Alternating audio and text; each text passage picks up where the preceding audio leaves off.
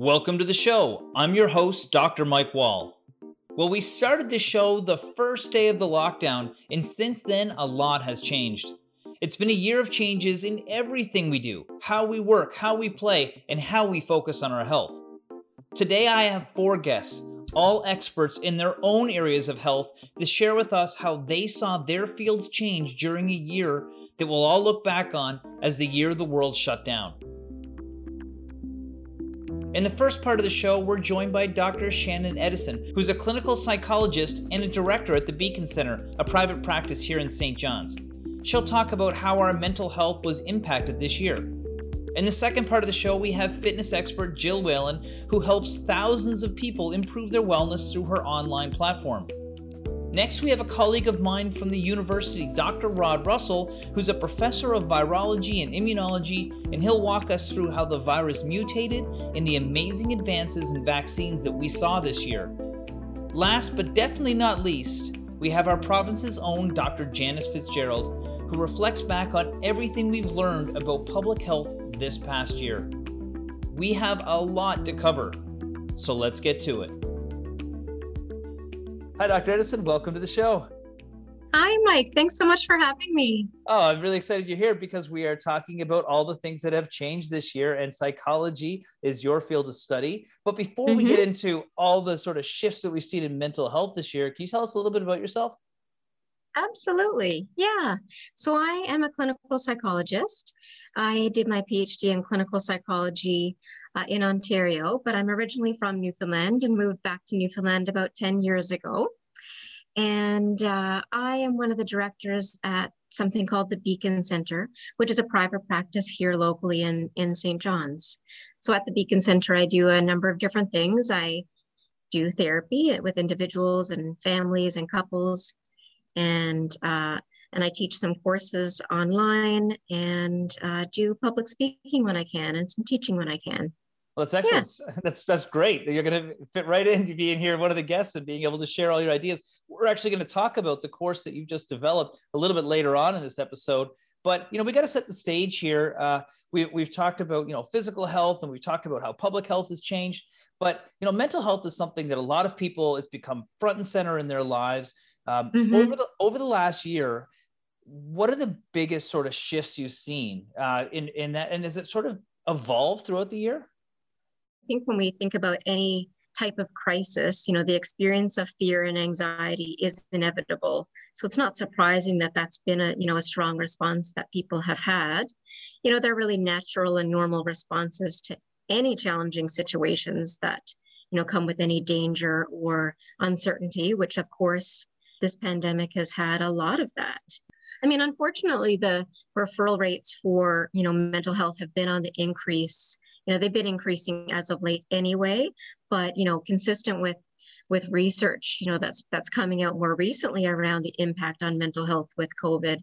We at our at the Beacon Center, we're noticing an increase in referrals. Same thing at Eastern Health. There has been an increase, both in terms of new referrals for mental health services, but also in terms of we're noticing a lot of clients coming back re-referring for services that maybe hadn't been seeing somebody for quite some time, but things have changed and they're struggling more and they're coming back. So seeing that. And I think in general, you know, when I'm talking with just public groups and obviously the topic of mental health comes up, many things get discussed and and a lot of people are kind of even making comments around the fact that this has been a really stressful year. And even if they're not necessarily experiencing a decline in mental wellness to the point that they feel they need to seek services. Most people in general are talking about just feeling that they're just not at their best, you know, that everybody feels like this has been a really hard year and, and there's been struggle. It's really shone quite a strong light on the importance of connection. In almost every therapy session I have, regardless of the age of the person that I'm meeting with, it's almost always the case that we're talking about the topic of connection. You know, so that's that's you know that's I think really highlighted how important it is for us to have connection and what some of those losses of connection have meant for us. Um, of course, you know, another really big theme that comes up is is uncertainty. You know, when we think about mental health, especially when we think about anxiety, a really big trigger for for feelings of fear is not being able to predict how things are going to unfold. You know, mm-hmm. typically we can make some estimates at least of what we're going to be doing in six months time you may even be just planning when you're going to see certain family members next you know a, a vacation you might be taking and all of a sudden, people got catapulted into this world where they were having to really have no ability to predict what the next number of months were going to look like. Mm-hmm. Um, so people were having to really sit on that fear and not be able to kind of try to gain some control over it, which is what we often do when we're worried. We try to plan and control. And with our experiences with COVID, we, we haven't been able to do that. And so people have been having just having to just kind of stay with that uncertainty. And we don't like doing that in general. So it's a hard, a hard ask for all of us. Right. And I can mm-hmm. imagine that. I've got some family that's not from here. So being able to mm-hmm. see them for the first time in a long time, some very close family, like my mother lives in New Brunswick. Right. And and you know, having trips and, and weddings and everything else people were excited about. Did you see things around like kids being home and having to be homeschooled or partnerships struggling because they're relying 100% on mm-hmm. each other when they normally had external stimulus? How's that sort of shown up in your practice? Oh my goodness, so much. I, I mean, I think you know it's been really interesting to just look at even this the concept of expectations. You know that I think people have had self expectations of being able to do much more than would typically be asked of them, and then you know also feeling that external pressure to do more things again. So you know expectations coming from elsewhere. But there's no question about it that you know many of my clients are talking about the competing demands of trying to teach their children at home while still maintaining you know the same uh, level of work that they've been doing before. Children that have any particular needs really found online schooling so difficult, and parents aren't equipped. They don't have the education degrees, they don't have all those skills that that teachers bring forward. I think there's been a lot of appreciation in this last year for the value of teachers and just how much how skilled they are when parents have been trying to to help their kids kind of do things at home um, you know so so many different ways that people have really experienced a lot of a lot of strain, a lot of worry. Mm-hmm. Yeah, and yeah. you think about a lot of individuals listen to this show, obviously, are interested in their health. There's a lot of people mm-hmm. out there that have operations or procedures or things that have to be put off because they might not be critically important at this point, but that can Absolutely. cause a lot of stress and discomfort for people too. So, you know, for anybody listening out there, it's nice that things are coming back to mm-hmm. a, a, mm-hmm. new normal and starting to get back online. And that's yes. one thing that I want to talk to you about because I know you're a yeah. big advocate for not just dealing with things when they're not great, but you're mm-hmm. also a very you have a very positive approach in the way that you you deal with psychology with people. Have there been any pros to this year about you know what we've gone through that has actually helped our mental health in certain ways? Yeah, there absolutely have. You know, the, I think a lot of people are, are feeling somewhat hesitant lately to talk about the positives, just trying to be mindful of, you know, the hardships that people have experienced. And at the same time, it is okay for us to balance the fact that there have been hard things and some positive things as well. Even, you know, when you'd asked earlier about how things might have changed over this last year, just even looking at our, our, our resilience, you know, in Newfoundland, obviously we had the second wave and so restrictions increased again and and i think people adapted more quickly to that. Um, they didn't necessarily have more resources so that was a challenge but they did move into okay this is how i get groceries this is how i will kind of i need to create a schedule this time you know kind of some of those lessons learned of okay i've got to i've got to make sure that i'm getting fresh air i've got to find a way to keep exercise built in. So i think we're learning a lot about ourselves and what our needs are which is wonderful because it means that we're learning about how to improve our mental wellness. Just like you said, Mike, just thinking about what's wrong, but being able to identify, okay, you know, in this last year, I've learned a lot about what's really critical for my well-being and some things that i want to make sure that i continue to build on and uh, so that i can improve my life. So to go from i think what we've often been experiencing this last year is a lot of kind of just surviving. You know often when you're in a crisis you kind of almost just kind of bury down you just uh, bear down you just kind of get through the day. And now that we're starting to have vaccinations and and and starting to be able to kind of see some more changes in the future I think there's a lot more possibility for us to start thinking about okay, how can I move from surviving to thriving, right? So I learned some important things about myself in this last year of what's what some of those key things are. And now I want to build, you know, build on that. I'm starting to kind of get some of that more mental space to be able to do that and to think more positively. And you know, there's been a lot of a lot of changes. A lot of families will say things like, I'm not sure I wanted to go back to exactly how things were we ate at the same table for the first time in a long time and that was really valuable and i want to find a way to maintain that. So you know some of those things about you know the fact that there are some things about living a quieter life that, that turns out to be to be okay you know some things that we want to try to maintain and even within our own clinical practice. Mm-hmm. you know when when when everything first happened you know here we were looking into different platforms of what's zoom and how do we how do we work that now it's kind of a well-oiled machine that we're able to offer services virtually, which even for the Beacon Center means that we're now able to easily um, provide mental health services um, across Newfoundland and Labrador in a way that we weren't able to do before. You know, so yeah. we're taking away some of those um, some of those barriers that we'd had with distance. You know, so yeah. even some of those things that are that are are positives that we want to be able to take us some lessons learned that we can that we can really use in a helpful way. Well, it's really funny to say that. Like my radio show started the day everything got shut down. I've never recorded an episode in the radio station. Now, if somebody is looking at maybe uh, engaging in your new course that you're offering, how can they get involved in that? And also, how can they reach out to your clinic or your group of people if they need some a more formal help? Yeah, sure. So the course that's coming up uh, in April, it's a four-week course and uh, so it's fifty dollars for the for the course to register. We we will offer a course each month, so you know each month is kind of set up in its own module, and so uh, we have a website, um, the beaconcenter.ca. So it's just www.beaconcenter.ca, b e a c o n C-E-N-T-R-E.ca. And there's a tab there called courses. And there you can find all the information about courses that we offer and any of the other services, you know, in terms of wanting to get connected for individual services or, or what have you.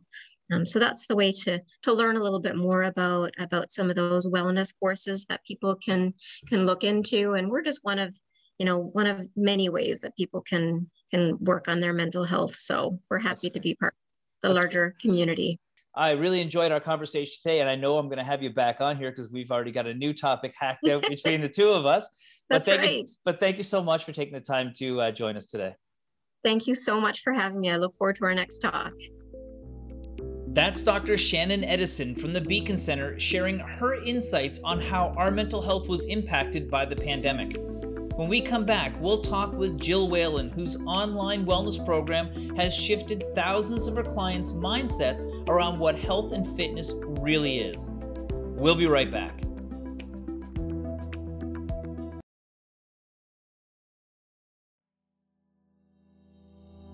Welcome back to the show. Today we're talking about everything that's changed in health this past year. Our next guest is no stranger to the show. Gill Whelan is a wellness coach and has launched a wildly successful online health program that encompasses a balanced approach and challenges the traditional fitness model. She joined me to talk about how the world of fitness has changed last year and what she sees for the future. Hey, Gill, welcome to the show.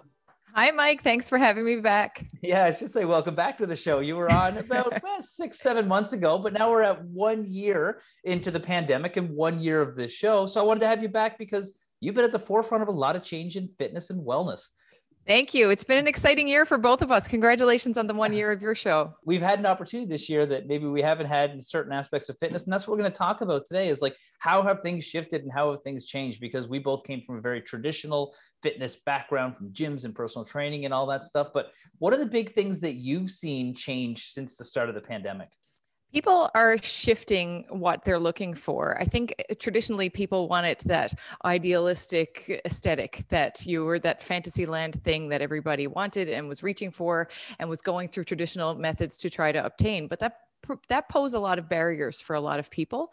So what we were seeing up to now was so many people who were not accessing wellness information or coaching or sessions at all because of these perceived barriers. And the pandemic, I believe, because things shifted online, it allowed us to smash a lot of those, you know, barriers to access to this information and to access to quality and safe information in this industry.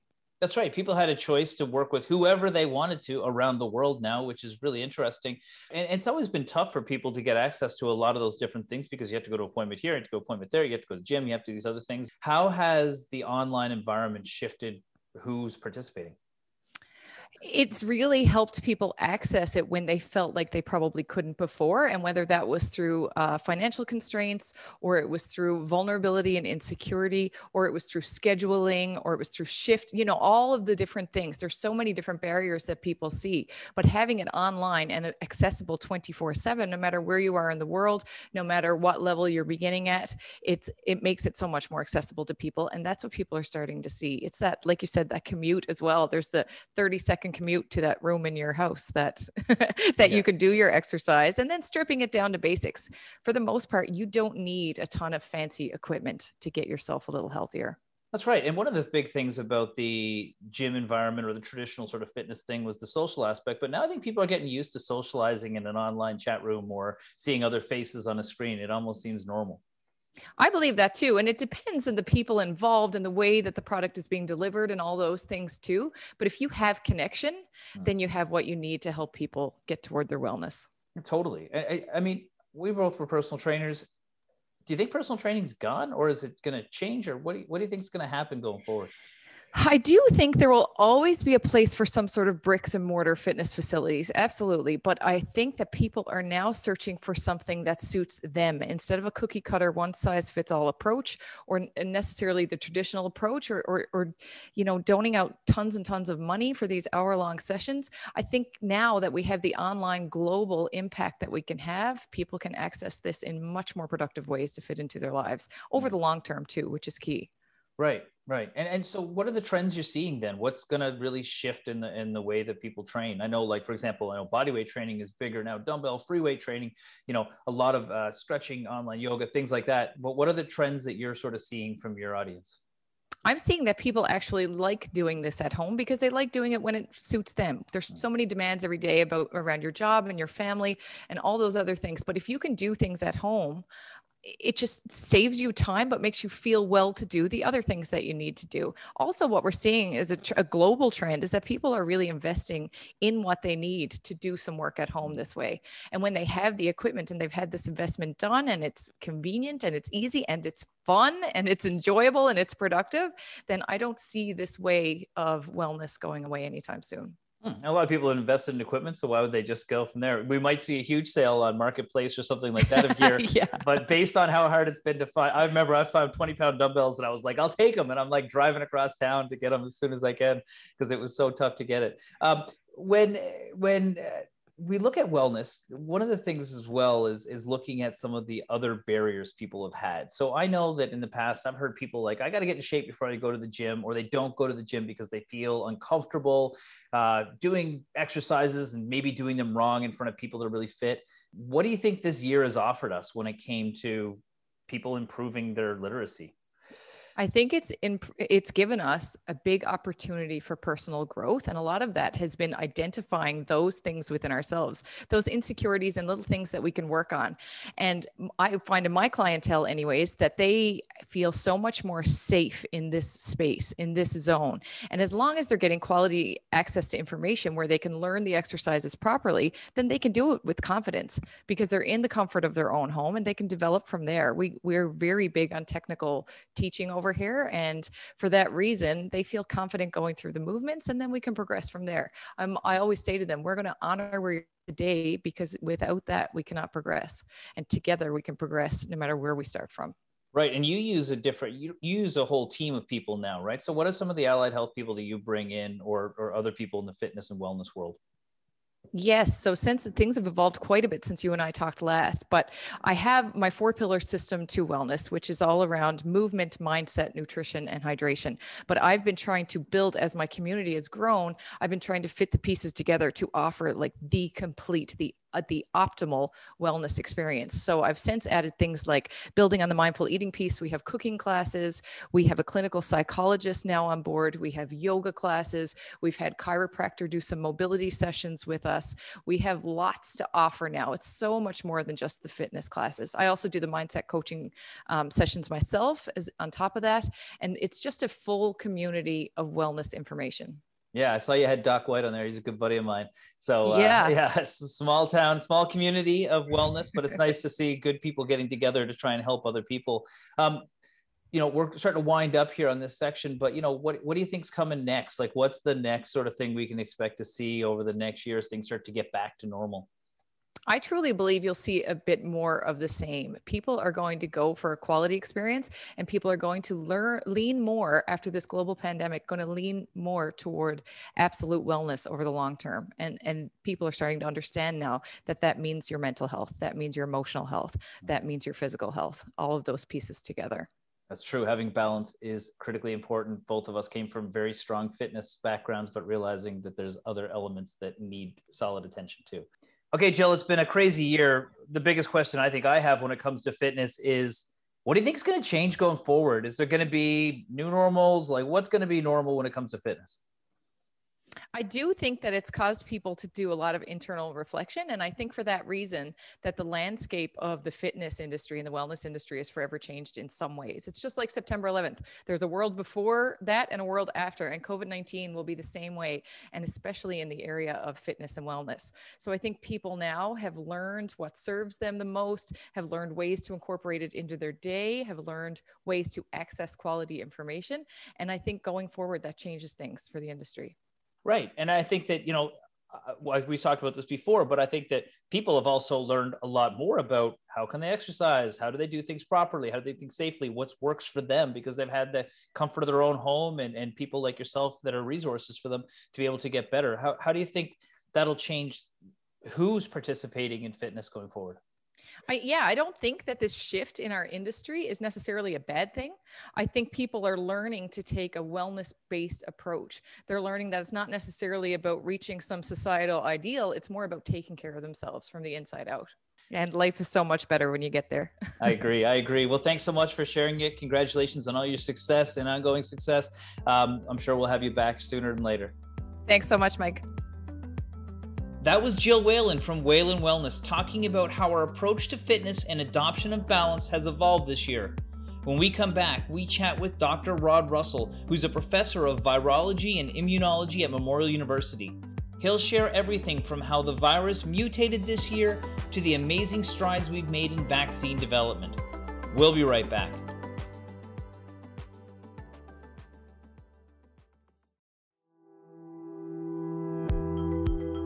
Welcome back. Joining us now is Dr. Rod Russell, who's a professor of virology and immunology at Memorial University.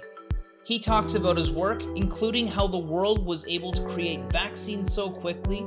He's going to address vaccine hesitancy, and he's also going to talk about why the virus mutated so quickly this year. Let's check it out. Hi, Dr. Russell. Welcome to the show.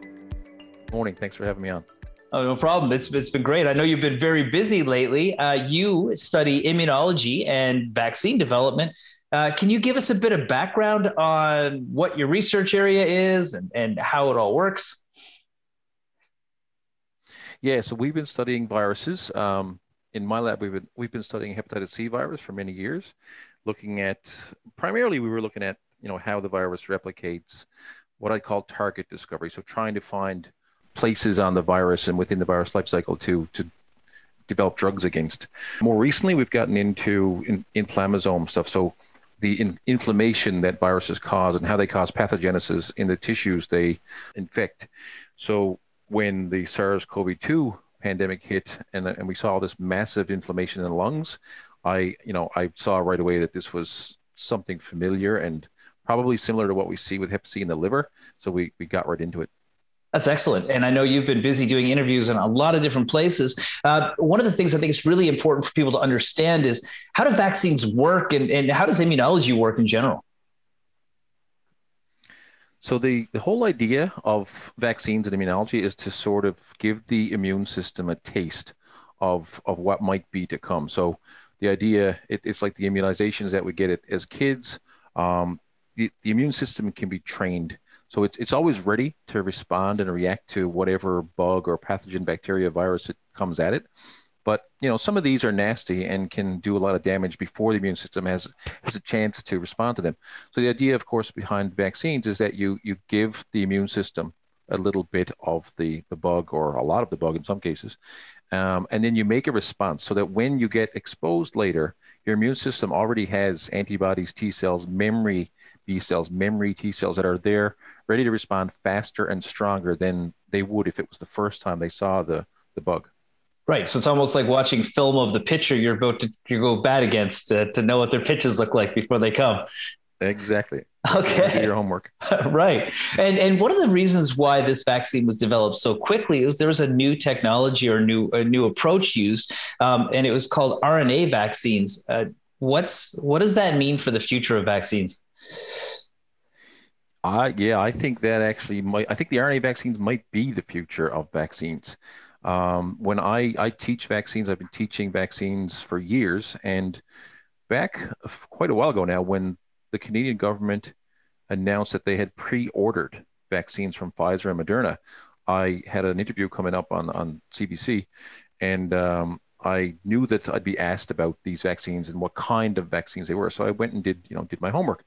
And the first thing I found is that they were RNA vaccines. And I thought, well, that must be a mistake because I teach vaccines, and I don't talk about RNA vaccines. I didn't know what an RNA vaccine was, and I thought it must just be, you know, the there may be RNA in the vaccine that would normally be made, you know, a viral vaccine like we always talk about.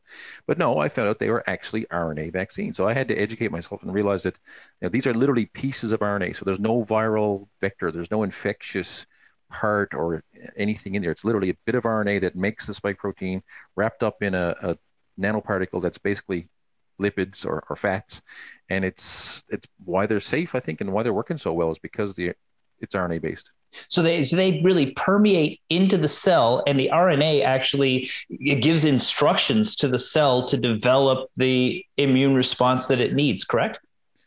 Yes. So basically, you know, our cells make RNA um, to make our own proteins.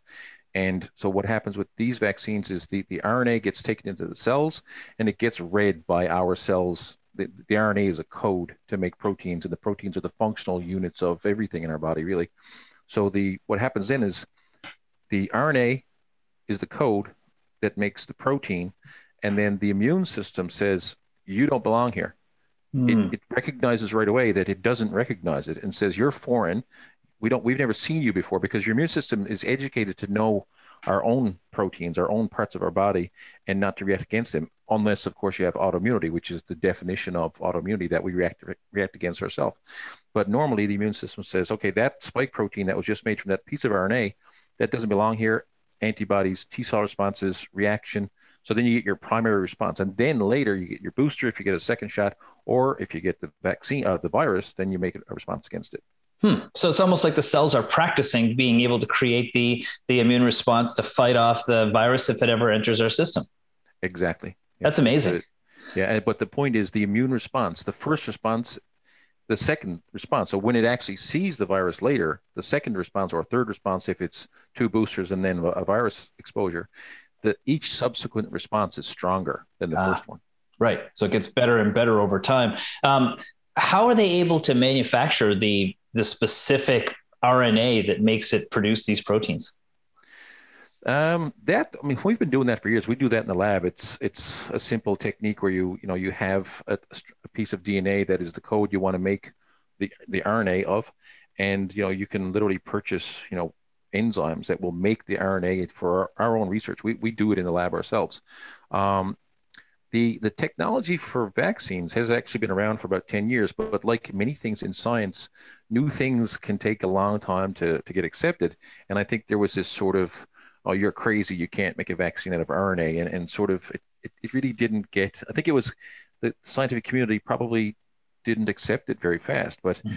uh, it, has been accepted now and, and I, I actually do think that because the rna vaccines are faster to make and because you you literally just have to enter the sequence into a computer and the machine spits out the, the, the strands of RNA of whatever sequence you want, it'll be the fastest way to make vaccines. Wow. Um, and the the most important thing, in my opinion, is the world right now is worried about variants. So with an RNA vaccine, you just change the sequence that you enter into the computer, and today you have the wild type, tomorrow you have the variant. I envision a day when we have a, a Pfizer or Moderna vaccine that has two, three, four different variants in the same same same injection. Hmm, that's really interesting. Um, you know, this virus has changed faster than anybody has predicted. Why did that happen? And you know, I think you explained how we're we're potentially able to set up defenses by using these new types of vaccines. But but why did it evolve so quickly? That's a great question. Um, I mean, we it's not surprising that that this virus mutated. RNA viruses like to mutate. It's part of their normal artillery, we'll say. You know, vi- RNA viruses, all viruses live in a, in a host, in a human or animal or whatever. All viruses live in another another uh, living being. So they've adapted. They've had to face immune systems through all time, through evolution or whatever you believe in. But basically, they they always have to survive in the face of an immune system. So what RNA viruses have done, all of them, is they've they've basically learned to be sloppy when they replicate. So they they intentionally make mistakes. Hmm. They all do it. So it's funny for me right now because in some ways people are kind of surprised that this virus is mutating, but any virologist will tell you that's what they do. HIV does it, flu does it, Hep C does it. All RNA viruses mutate. Some mutate faster than others. Mm-hmm. So it's not surprising that it mutated. Right. I mean, is it potentially because so many people were infected, so there's more of an opportunity for it to transmit, change, and evolve as it went through so many people? Definitely that's one of the factors. Um, you know, these things mutate as they spread and they mutate as they replicate. So, you know, any virus that that can infect 100 million people is having a lot of opportunity to to mutate, spread. People are hesitant of a vaccine, um, and it's really important that we get a large proportion of the population immunized in order for this to be able to stop the pandemic. Is it stronger than you thought it was going to be? The hesitancy? Yes, unfortunately, it is. I really, from the beginning, I, I sort of, I was, honestly, I was a little bit skeptical that we would have vaccines as fast as we did mm-hmm. because I, you know, I was sort of, I thought 18 months, two years, you know, but it was the massive global effort, of course, and, and the, the application of every kind of technology we had that made it happen faster than we thought. But when the vaccines were coming, when we knew they were coming, I, I was overjoyed, of course.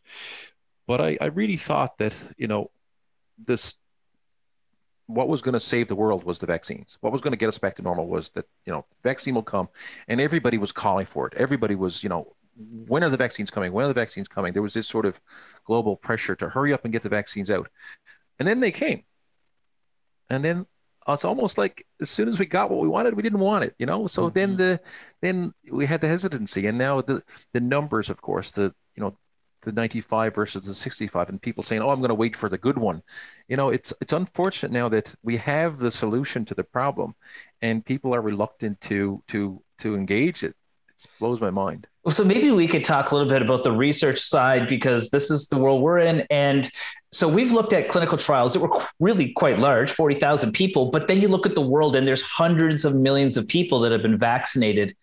Where do we put our faith in the data at this point? Yeah, we have to put our faith in the real world data. Uh, it's the numbers wise, it, if you added up all of the people who were vaccinated in clinical trials and compared them, them to the 360 million, when I checked three or four days ago, it's probably mm-hmm. over 400 million now. Um, people have been vaccinated uh, in the world. It's the real world data just massively outweighs and trumps the, the clinical trial data. So the numbers that we all are sort of fixated on now the 95s, you know, for the RNAs versus the 60 odds, you know, for the AstraZeneca and J and J. Um, these numbers don't matter. I, have been trying to say for a while now that we had to forget about these numbers because they were, they were, you know, controlled little trials where, um, you know, people were monitored closely. But in the real world, the, the numbers are actually looking better, which is phenomenal. Mm-hmm. Exactly. And hearing you talk about why it was developed so quickly, why the world was able to get together, what data we should be trusting. This is all stuff that I think is really important for people because they want to be informed about their health. But it, it's very reassuring hearing about this from, from somebody like yourself. Well, thank you so much for taking the time today. Really appreciate it. I learned a lot during this interview. So thanks for taking that, taking the time in your busy schedule. Thanks for having me on. Happy to do it. Well, that's Dr. Rod Russell I'll be posting my full interview with him on the Wall Show's Apple Podcasts and Spotify accounts, as well as VOCM.com in the coming week. So be sure to check that out, as Dr. Russell had some really interesting info to share. When we come back, we'll talk with Dr. Janice Fitzgerald, Newfoundland and Labrador's Chief Medical Officer. We'll be right back after this break.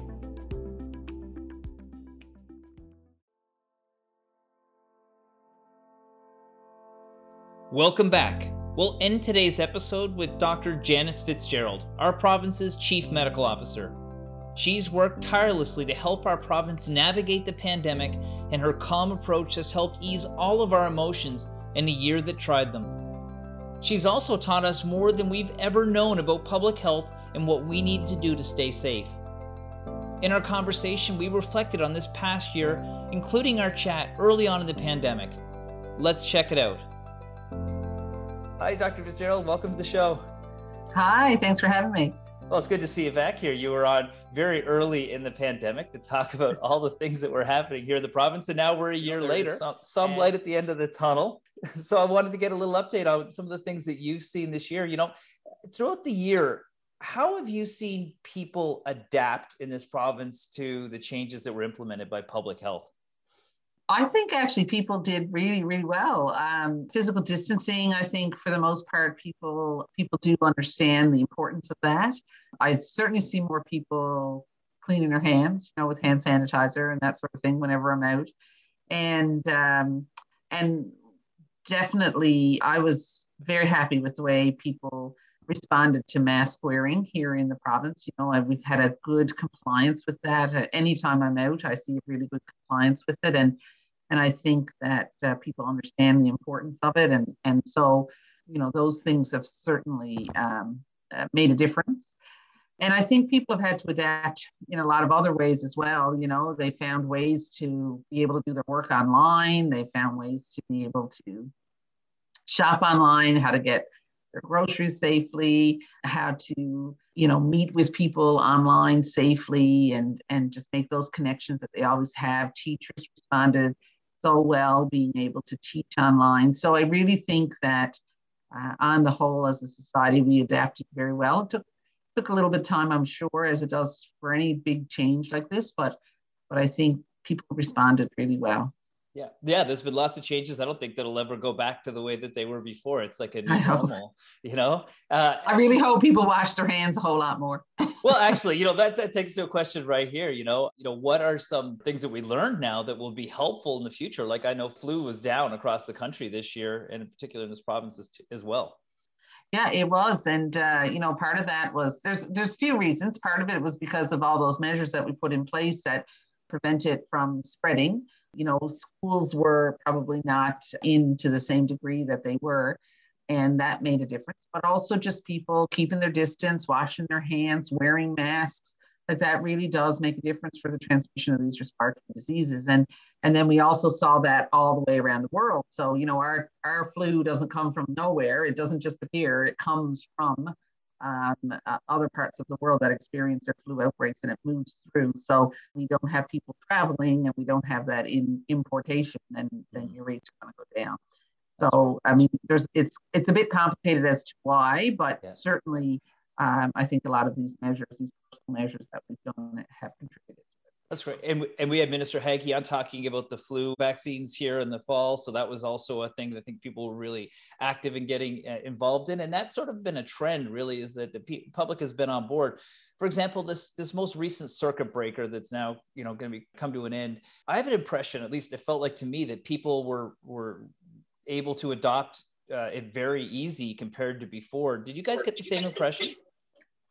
Um, it certainly seems like people pivoted very quickly, but I think people knew what to expect and been through it before.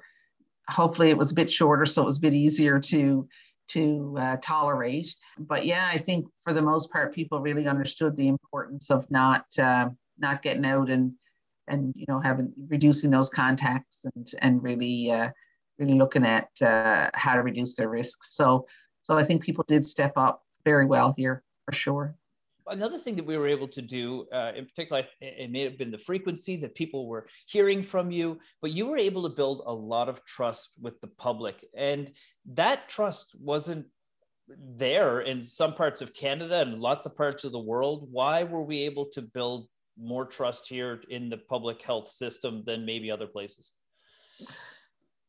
Uh, so I think I think Newfoundlanders have trusted public health for a long time. You know, we see that in the uptake of childhood vaccinations. Everybody, um, you know, uh, we have the highest rates in the country of childhood vaccines, and everybody knows their public health nurse, right? Mm. That's so. In a lot of places, public health nurses don't necessarily do uh, vaccines, so um, or childhood vaccines. So, you know, we have that relationship public health has that relationship with with people and with communities. We have public health nurses who go into schools. And and so i think there's there's an inherent trust that's there to start with number one. I think that newfoundlanders by and large appreciate the the importance of these public health measures. There's a lot of newfoundlanders around who still remember uh, tuberculosis and what that did uh, to this province, you know, and, and I think that uh, there is that understanding that we all have to work together in order to be able to combat a, a significant disease. So, so we have that, and then I think, and I, and I believe actually we talked about this before the last time we actually had a conversation, uh, was that we had really good political support here, mm. and uh, you know the decision makers trusted public health. They were on side with public health, and they they really took seriously public health's recommendations. Uh, but not only that, the opposition party and the NDP they were all on board in the in you know from the early stages. So they understood the importance of the public health measures, and they understood the importance of how public health had to approach things. And so that united front really did make a difference. And and I think you know that was really important for our response. So we don't see that necessarily in other parts of the world as you know i don't need to dem- i don't need to to illustrate that for anyone but no that's right and that's a that's a great point. It was based in facts it was based in science it was based in best practice and really that seemed to make a huge difference for people because there was no conflicting information which made your message so much clearer.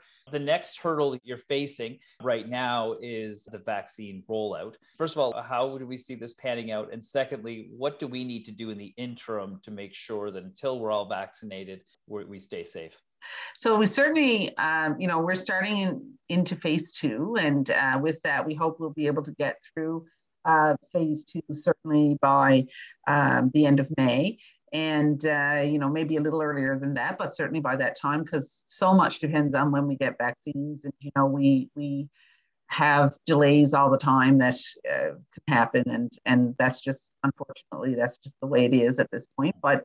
Um, but we do have um, uh, certainly we hope that by the end of June we'll be able to offer vaccine to everyone who wants it, every adult who wants it, everyone who's eligible. And then, you know, we'll be starting to work on second doses by that time as well. So, you know, our goal really is to to get as many people vaccinated as we can. We'd love for everybody to be able to get the vaccine. Uh, for those who can, obviously there's some people who may have you know, sensitivities and, uh, and that sort of thing and won't be able to. But our goal would be to get as many people vaccinated as we can and, uh, and for that to be done by the end of June. Certainly from an appointment point of view, it may take a little bit longer to actually get needles and arms. And in the meantime, I think it's really important for people to remember to maintain those public health measures. So to, you know, make sure you're keeping your distance, washing your hands, that sort of thing. Uh, we're learning more and more all the time about how this vaccine is affecting transmission, and in the next couple of months, certainly we will we will have more information on that. You know, there are some countries that have been able to manufacture their own vaccines, and so they're a little further ahead of us. And um, and we're seeing information coming from those countries now about rates of um, symptomatic disease and that sort of thing. And that's all very reassuring that this vaccine, these vaccines will, are doing the job. But we will, you know, we will have to ask people to be patient for a little bit longer. It's uh, we really want to make sure that we have that good information before we before we change things that makes perfect sense, and that's the way. You know, one one thing we've got the benefit of. Uh, we were one of the last people to get hit by it in Canada because it came west to east, yeah. uh, and so we do have a bit of time to be able to best practice off these other countries. For example, like Israel, which has almost 100% inoculation right now. If there if there's a message you want to uh, leave folks with, because we're winding down here now, is there anything else you'd like to say before we we close this up? I mean, it's been a heck of a year, uh, lots of changes. You've been very busy. You're definitely one of the most well known people in the province now, if not the most well known. so, any anything uh, you know you want to you want to share? I'd like to thank everybody for stepping up and doing what needed to be done uh, to help us control this. We've been very lucky so far, and I'll knock on wood as I say that. And um, you know, we haven't had to bear some of the things that other places have, and so that is in no small part due to um, you know what we've been able to accomplish here as a province. So uh, you know, as a as a community. Um, so I would like to thank everybody. And we are seeing a light at the end of the tunnel now with the vaccines, and it's uh, just a little bit longer, and we'll have that uh, first shot offered to everybody. And we hope that by that time, things will be changing and we'll have more information and be able to make some recommendations about some of these public health measures. So I think we need to be hopeful, but at the same time, we need to be realistic and uh, continue on with you know all those things we know that work uh, to reduce the spread of this disease now.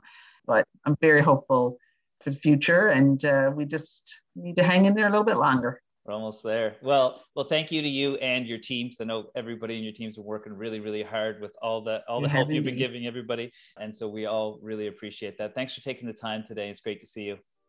Thank you. Take care. Thank you to all of my guests for joining me today and sharing their unique perspective on how their areas of health have evolved in such a challenging year. For all of you out there, I hope you've learned something new this year by tuning into the show, and I look forward to diving even deeper into our health as we continue our journey this year. Well, that's today's episode. I'm your host, Dr. Mike Wall. We'll see you back here next week for another episode of the Wellness and Healthy Lifestyle Show on your VOCM.